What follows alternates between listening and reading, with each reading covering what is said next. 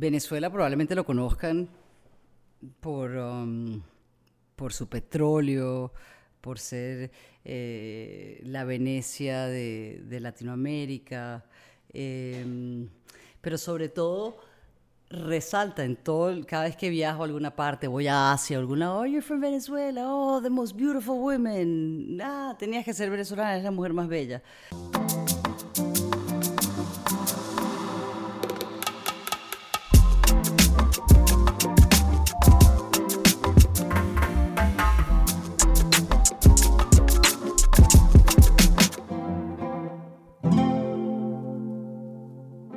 Eh, hay algo que ha hecho el concurso del Miss Venezuela, que ha trascendido continentes, eh, países, y hemos hecho, pues es conocido como la fábrica de las mujeres más bellas del planeta. Y, detrás de esa fábrica también existe, eh, pues, una limitación a que las mujeres solamente pueden ser bonitas. Y es una etiqueta eh, que no les deja quizás desarrollarse en otros, en, otros sectores. Quizás eh, eso es lo que, hemos, lo que yo por lo menos crecí en y he sido parte y he sido jurado del Miss Venezuela en mil unas oportunidades y me parece que, bueno, eh, esas escaleras del poliedro y ese momento tan emocionante de... Y la nueva Miss Venezuela es... Y oye, Hemos tenido unas mujeres extraordinarias, Irene Sáez, Bárbara Palacio, eh, Estefanía, que, que, han logrado salir de, de ese pozo, de ese charco de pirañas, porque hay todo un proceso detrás para que una de estas mujeres se convierta en la noche más linda, en la reina de un país y probablemente en la reina del universo. Pero esas mujeres tienen tenacidad, disciplina, fortaleza y, no solamente son bonitas. Yo llego a Venezuela cuando voy a implementar mi proyecto de goleadoras eh, y con la idea de utilizar el deporte como un gran nivelador y vamos a petar, eh, a utilizar, a dar esta herramienta y esta posibilidad de que no importa de dónde vengas, de cuál sea tu eh, tu, tu, background, tu color de piel, eh, tu religión, tus ideales políticos. Todo joven y toda niña tiene la oportunidad de poder resaltar, eh, lograr desarrollar sus sueños y convertirse pues, en un referente para, para el mundo entero y para millones de otras niñas ah, y niños, ¿no? pero en este caso de las niñas. Y yo llego a Petare a, implementar mi programa y, y, hacemos una visita y todas las niñas me dicen, no, yo estoy buscando eh, reclutarlas por falta de una mejor palabra. Vengan a jugar fútbol. No, chama, no, Catira, tú sabes que todo ese futbolista es de marimachas. Y yo, pero ¿cómo es de marimachas? No, sí, yo quiero ser mi Venezuela. No, chama, porque la única salida de tener un reconocimiento eh, por referente era volverte una Miss Venezuela. Y ese es el sueño que crecía una niña porque ese es el referente que está escuchando.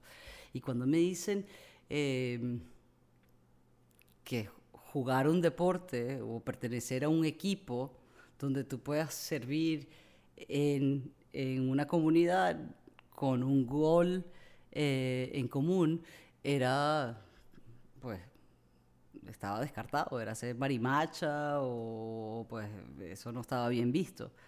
Y le llamo a mi agente en ese momento y le digo, mira, eh, faltaban dos semanas para que fuera el Miss Venezuela. You have to make me host the Miss Venezuela. And he was like, no, this is crazy, this is not going happen. Y yo, dude, I don't know how you're going to do it, but you fucking do that shit porque I need to host the Miss Venezuela. We have an important message to give. And um, lo logró. Le digo, me tienes que hacer conducir o formar parte de este evento. El, mira, el Miss Venezuela es el evento que para Venezuela mm, y a muchos otros países, porque está, eh, se transmite eh, en una señal mundial. Em, y me dan la oportunidad de, ir a conducir mi segmento era presentar a las Misses en sus trajes de gala. Y eso es una parte, pues, pues muy elaborada, porque vienen en sus trajes de gala, es un cierto tono y es una descripción eh, muy detallada en base solamente a, lo físico, a lo que llevan vestidos y ella pues no representa más que su belleza. Y yo creo que las mujeres pueden representar mucho más que su belleza. Y cuando pues me toca conducir esto, eh, me habían dado mis tarjetas y mi descripción. Miss Amazonas lleva un traje de Luigi Straccia con cascadas de Swarovski. Y yo, eh, es un programa en vivo. It's a live show. So I'm telling you, you know, you can't cut this. It's like the Oscars. And anyway, llego y, y, y, digo, Miss Amazonas tiene unas piernas de goleadoras. Eh, Miss Distrito Federal eh, se suma con la sur de izquierda y las describí como unas gladiadoras, como unas atletas, como unas mujeres que podían lograr lo que se propusieran.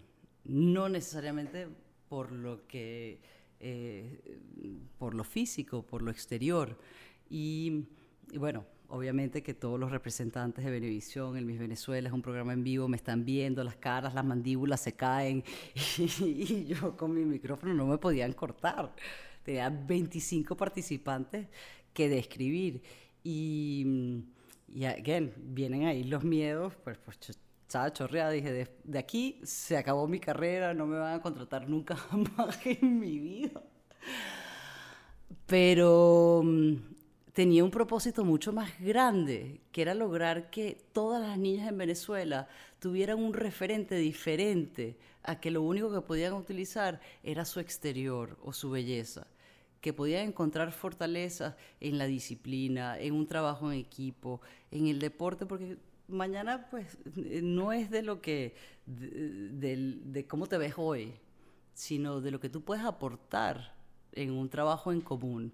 Yo no sé si, y, eso es lo que hace lo bonito y lo que me esfuerzo en promover eh, hace 10 años con esta organización de la inclusión, de la diversidad, de que cada uno somos diferentes, pero todos jugamos en la defensa, la arquera, el delantero pero juegas en un equipo con un gol en común.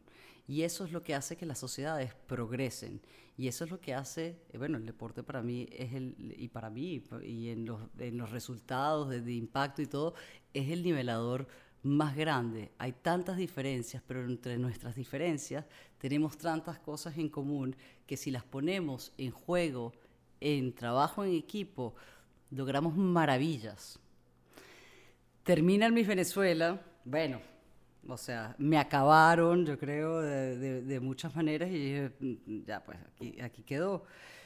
A las dos semanas se habían registrado 300 niñas y formamos la primera liga femenina nacional de fútbol en Venezuela.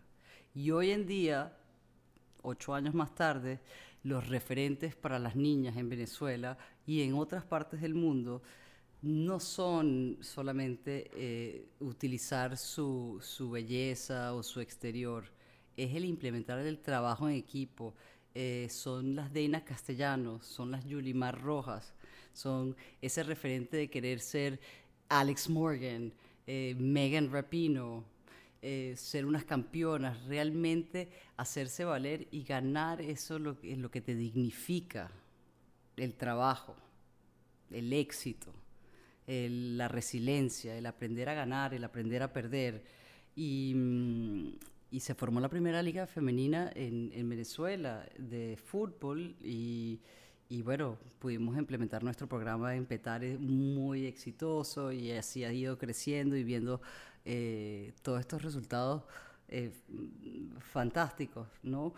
Eh, goleadora sencillamente es una solución, una solución para, para nivelar para dar igualdad de oportunidades y para brindarles unas herramientas que, que si las quieren tomar, bueno, pueden eh, llegar a cambiar el mundo. al darle esas herramientas a una niña donde no pierda su autoestima, donde se encuentre en una comunidad con otras amigas, donde se apoyen, donde usen su voz, donde anoten goles, donde eh, correr detrás de, un sueño no es suficiente, sino hay que meterle el desempeño, hay que trabajar en equipo. Uno no sabe mañana de qué vas a depender, si vas a necesitar de alguno o del otro, entonces no seamos soquetes en el discrepar o en el, en el, negarle la oportunidad de, de jugar. Y, el juego del fútbol es el, es el juego más popular del mundo. Y a mí lo que me gusta del fútbol eh, y lo que me parece más sexy es que genera identidad. O sea, la FIFA tiene más países miembros que las Naciones Unidas. Taiwán no existe, sino cada cuatro años que se pone una camiseta y entra al Mundial de la FIFA. Pero siendo el deporte más popular del planeta, en 70% de los países las niñas no están bien vistas al jugar fútbol. ¿Por qué? Por una idea de decirles, ah, son marimachas. Ah, por favor, son campeonas, ¿no? A ver si a Serena Williams le dicen que no puede jugar y que no puede ser campeona de tenis. A ver si se le dicen a Alex Morgan que no puede ser campeona de tenis. Mira, en la junta directiva de goleadoras yo tengo a tres mujeres que me han acompañado siendo mis mentoras, mis eh, eh, asesoras y mis, goleadoras, parte de mi equipo. Fantásticas. Eh, y una de ellas es Julie Larson Green, que Julie es una de las ingenieras más importantes de Estados Unidos. O sea, cuando tú te metes en cualquier Microsoft, eso lo diseñó Julie. Y que muchas niñas tengan a Julie de referente, de volverse eh, ingenieras, astronautas, presidentas, unas Carmen Busquets, eh, unas visionarias, unas emprendedoras que han logrado eh, facilitar, cambiar, dar herramientas. Son mujeres que tienen, como lo decimos nosotros en Goleadora, girls with balls. Y el Girls with Balls, como tuve una discusión con um, Cuarón, Alfonso Cuarón, que es un gran amigo, es un gran director, y, le aprecio muchísimo porque pues, es un tipo muy brillante. Pero viene y me dice, no, no sé si la idea es que sean girls with balls, tienen que tener mujeres como ovarios. Y yo digo, no seas cabrón, güey.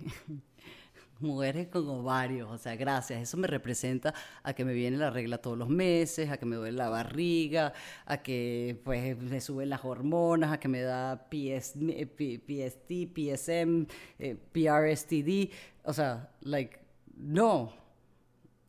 Y, y que tengan, es un juego de palabras, y el Girls with Balls lo que representa es a cualquier relación que está en, un unequal foot. Y la idea de brindar el, deporte, como vuelvo y digo, que es el mejor nivelador, cuando entras a ese campo, todos somos iguales. Eh, estás jugando en un equipo y tienes que dar lo mejor de ti, independientemente de cuál es tu zip code, cuál es tu color de piel. Y lo hemos visto, las maravillas que se logran cuando uno trabaja en equipo. Y, las niñas tienen que estar en este juego, eh, tienen que poder participar no solamente con su belleza física, sino con su mayor y maximizar todas sus capacidades, todo su potencial. Y bueno, eso se suma el 50% a una sociedad donde podemos hacer un progreso y ese es, eh, es un poco mi granito de arena, desmitificar lo que viene siendo eh, el protagonismo o el rol que juega una mujer en nuestra sociedad y, pues en, nuestro mundo, el camino del trabajo en equipo. Uno, como te lo dicen, pues solo a dónde vas a llegar, la narrativa, y por eso es que también comparto estas historias y, me esfuerzo en mi misión de vida de, de, darles esta oportunidad a las niñas y de promover el deporte, eh, porque creces viendo cómo quizás en un salón de clases te ponen a las niñas al final y ponen a las 25 participantes o a las 25 chiquitas, ¿no? 12, 14, 15 años. Y los niños escogen eh, cuáles son sus favoritas, si es por altura, si es por... Pero siempre es algo físico. Mira, en Estados Unidos se hizo hace muchos años una cosa que se llama la, ley del eh, Title IX. Y cuando se formó esa ley de Title IX, eh, que es una política que se implementó desde los 70, hubiese, eh, era la ley era que en todo, la ley es, porque sigue existiendo, que en todos los eh, colegios tenían que tener la misma cantidad de niñas en los e-, equipos de deporte que de niños. Y eso llevó a que Estados Unidos creciera enormemente en su desarrollo económico, en su eh, reducir la violencia, en reducir la pobreza, al darle ese empoderamiento, esa oportunidad a una niña que pueda saber que ella pueda lograrlo. Y hay algo del deporte que te hace esa resiliencia, que te hace ese trabajo de equipo, que es todas esas herramientas que uno necesita para poder lograr sus sueños, poder eh, trabajar en un equipo, formar las cosas que uno necesita eh, para, para, mm, para crear las ideas, para crear la tecnología, para desarrollar Microsoft, como lo hizo Julie. Julie Larson Green, de mi, de, mi junta directiva, ella trabaja en un mundo de, de, ingenieros, de hombres, muy pocas las mujeres que existen ahí, y lo que tuvo que debatir, hacerse valer, porque le respetaran por su conocimiento. ¿Cómo te dicen? Patea como una niña. ¿Cómo patea una niña? Una niña patea fuerte, una niña mete goles. Miren esa pierna de oro que tiene Deina Castellanos. ¿Cómo así que cómo patea una niña? Mi papá me dijo la otra vez, eh, cuando estaba empezando lo del fútbol, primero me dijo que estaba loca, luego me dijo que me iban a secuestrar y le dije, papi, tranquilo, porque en dos minutos me devuelven. O sea, si yo voy a petar y me llegan a secuestrar, con lo intensa que soy.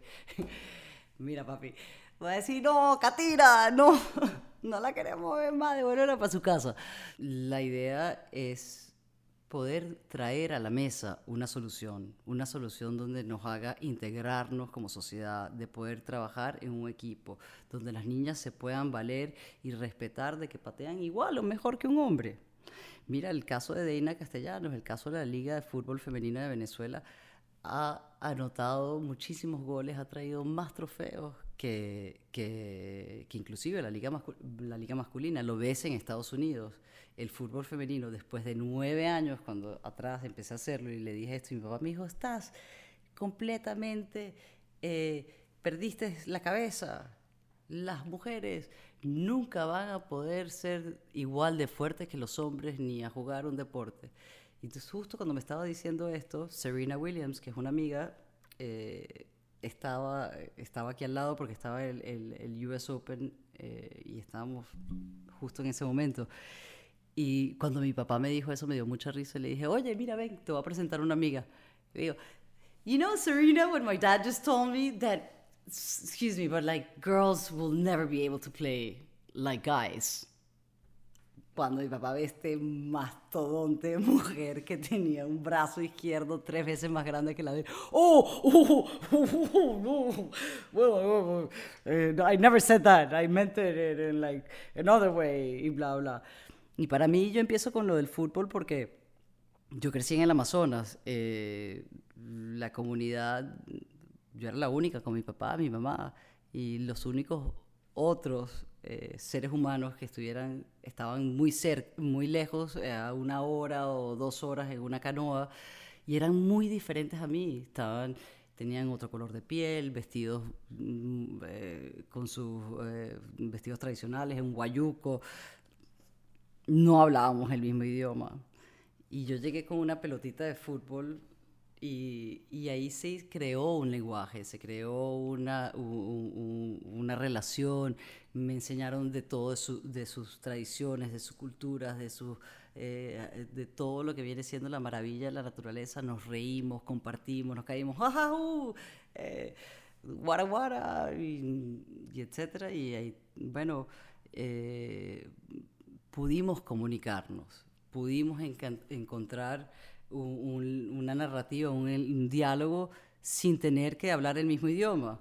Entonces, el fútbol o el deporte es un idioma universal y es el mejor nivelador para que cualquier persona que nazca, por más que sean los obstáculos que tengas, puedas lograr tus sueños, puedas lograr ese reconocimiento, puedas lograr ser ese gladiador o gladiadora de cualquier estadio. Los Messi, los Pelé, eh, bueno, ¿por qué no? Las mujeres también tienen la oportunidad de lograr ser esas estrellas y tener esos aplausos y ese reconocimiento y usar esa voz para una voz de cambio, eh, como la usa mi gran embajadora y muy querida Deina Castellanos y muchísimas otras mujeres y atletas eh, en el mundo entero. Entonces, chamo, si no hay equipo, no hay progreso. Bueno, ya saben, suscríbanse a mi canal de YouTube Amo leer sus comentarios, déjenmelos aquí, tomo todas las notas, les mando un gran abrazo y eh, seguimos with the Zing, Double G.